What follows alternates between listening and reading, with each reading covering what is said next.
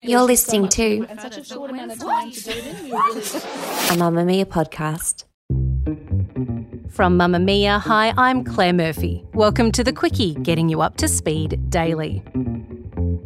Last Friday, Harry and Meghan welcomed their second child, a bouncing baby girl, into the world. The Sussexes are now a family of four. Harry and Meghan announcing the arrival of Lilibet Diana Mountbatten Windsor, named in honour of her grandmother and great grandmother.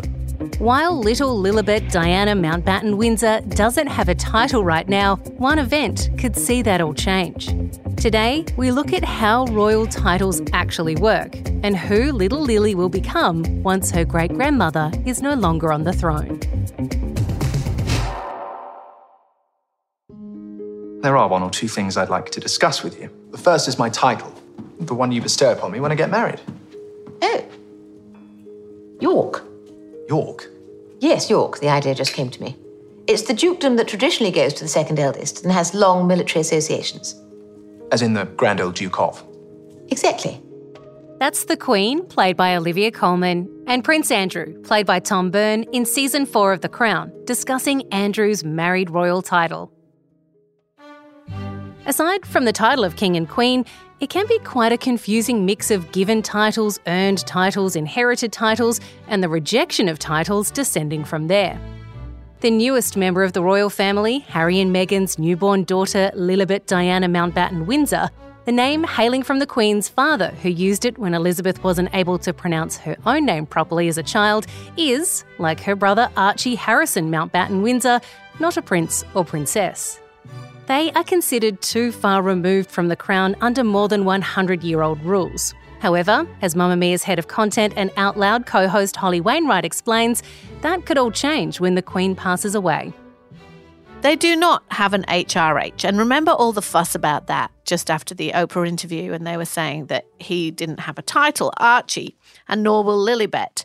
But they will when Charles is king, because the grandchildren of the monarch do have titles. So, apart from the heir to the throne, so that's why Prince William's children have titles, other great grandchildren of the monarch are not necessarily going to get a title. But once they are the grandchildren of the reigning monarch, they can have titles, and they will probably be Prince Archie, HRH Prince Archie, and Lily will be HRH Princess Lilibet. But down the line, they'll inherit their dad's titles. So they'll probably become dukes and duchesses when Harry finally goes. So, how do all the other titles work? Why do they get a new one when they get married? And how will it change the royal family when all these titles move about post the Queen's reign? Holly, let's look at the Cambridge children first. They're already prince and princess. Do their titles change at all when their granddad becomes king? No, they'll probably stay princes and princesses until they get other titles bestowed upon them, as often happens. So monarchs can bestow titles however they want, right? So famously, Princess Anne, so the second child of the Queen, chose for her children, so the Queen's grandchildren on her line, to not have titles. Now, at the time when Princess Anne had her babies, we still had a more archaic system where female heirs didn't automatically get titles. That was actually changed in 2012. But the Queen, because she loves Anne anyway, she said to Anne when she had her first child, Philip, she said, if you want titles, you can have them. I'm going to make an exception and bestow them on you if you want. And Princess Anne famously said no. And she's been on the record about this. She said she has no regrets about it. She thinks that actually not having titles has given her children more opportunity. And Zara Tindall, who is one of those children who could have been a Princess Zara if she'd have wanted, has echoed that and said, Thanks, Mum, for making that choice. That was good. Obviously, other royals did not make that choice. Prince Andrew and Prince Edward, there are no real reasons why his children got titles, but they did because I guess they wanted them. So, what happens is the Queen can decide if she wants to, she wants to make you happy. So, for example, Prince Anne's oldest, who doesn't have a title, when he got married, the Queen apparently said, Hey, do you want one? You can have one if you want one. He, she was going to give him an Earl of something, an earldom. And he said, No, I don't. So when George, Louis, and Charlotte get married, their granddad might decide to bestow titles upon them other than prince and princess. Why do they get a new title when they get married? So, this is how we know the Cambridges and the Sussexes and all of those. Why does that even happen? I think it basically happens for the breeding line so that you can have more little duchesses and dukes and all those things so that you've got proper titles to pass on because you can't pass down necessarily just prince and princess to everybody. The whole idea of it back in history is that these were landowning people. So these were the people that the king or the queen, well, the king generally speaking at the time, had decided these are my main men they're going to run stuff around here. So I'm going to make you the Duke of this and you the Earl of that, and you're in charge of stuff. And there's obviously a hierarchy. Duke and Duchess are at the top, and then there's like Marquis this and Earl that. And, you know, there are lots of these titles, but they all go back to that idea of when they were in charge of things and they were going around collecting the taxes to ultimately give to the royalty. Now, obviously, none of that means anything anymore. But landed gentry, so this very small band of people in Britain, still do own large tracts of land and still do enjoy certain privileges. But that group of people is shrinking all the time. There are about 30 dukes, for example, in Britain, and it's getting harder and harder to get a title because, for obvious reasons, it's not so popular anymore to be handing out all this privilege just based on your lineage, as it were.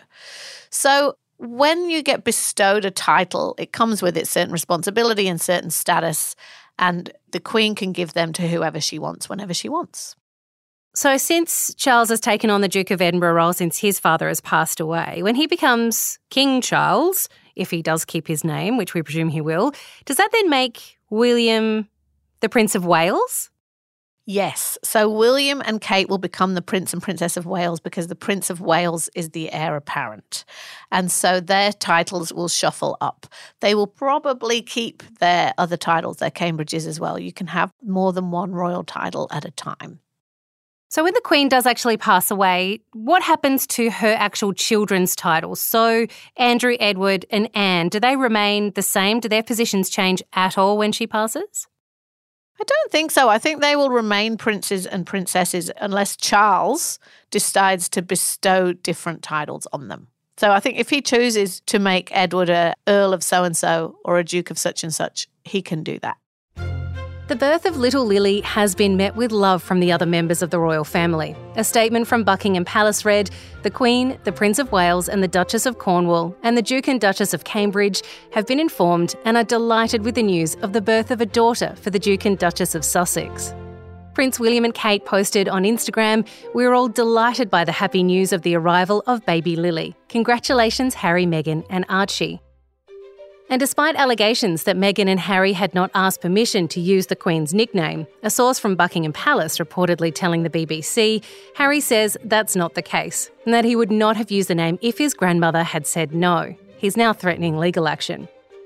So, when Her Majesty Queen Elizabeth II passes away, after the mourning period has ended and all the titles reshuffled, his children becoming Prince and Princess, will the rift between Prince Harry and the rest of his family continue or will it go some way to healing the troubles?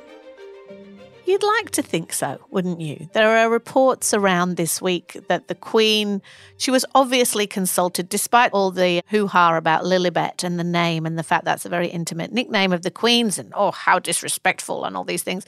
She was obviously consulted and she has apparently invited Harry to attend a family lunch when he visits Britain next month for the unveiling of a statue of his late mum, Diana.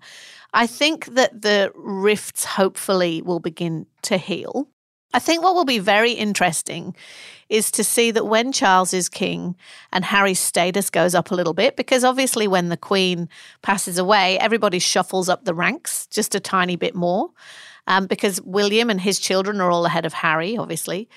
I think it will be interesting to see if Harry's decisions shift in any way about how involved or not he wants to be in his heritage, in his royal family, because it would, for example, be a very unusual thing for him to take titles for his kids, but not have any involvement. You know, like to be living in LA and not have royal duties and not have royal security and not have royal monies, but still keep those titles would be a little bit odd. So I think that if he chooses that, if they choose to fall into that more traditional line of titles and everything, it probably signify a little bit more of a coming together. That's the Quicky for today. This episode was produced by myself, Claire Murphy, and our executive producer, Siobhan Moran McFarlane, with audio production by Ian Camilleri. And if you're raising little girls and boys and all the gender fluidity in between, maybe you're wondering if you should ever nurture your children according to their gender. Lee and Tegan from this Glorious Mess Little Kids podcast break down some gender myths.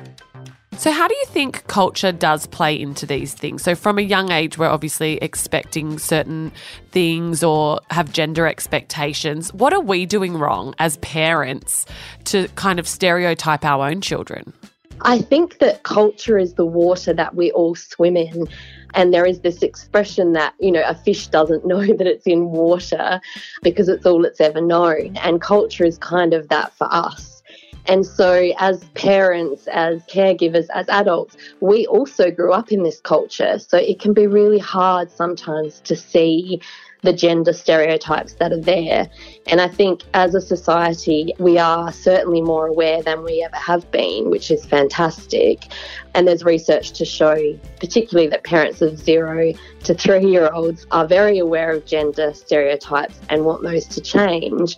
But it's so deeply ingrained that I think that we often hold assumptions for how our girls or boys should act, and that comes out in our parenting. Check out this glorious mess, little kids, in your favourite podcast app today.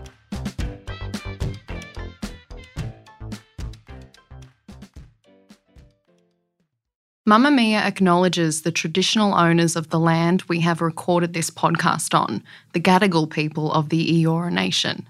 We pay our respects to their elders, past and present, and extend that respect to all Aboriginal and Torres Strait Islander cultures.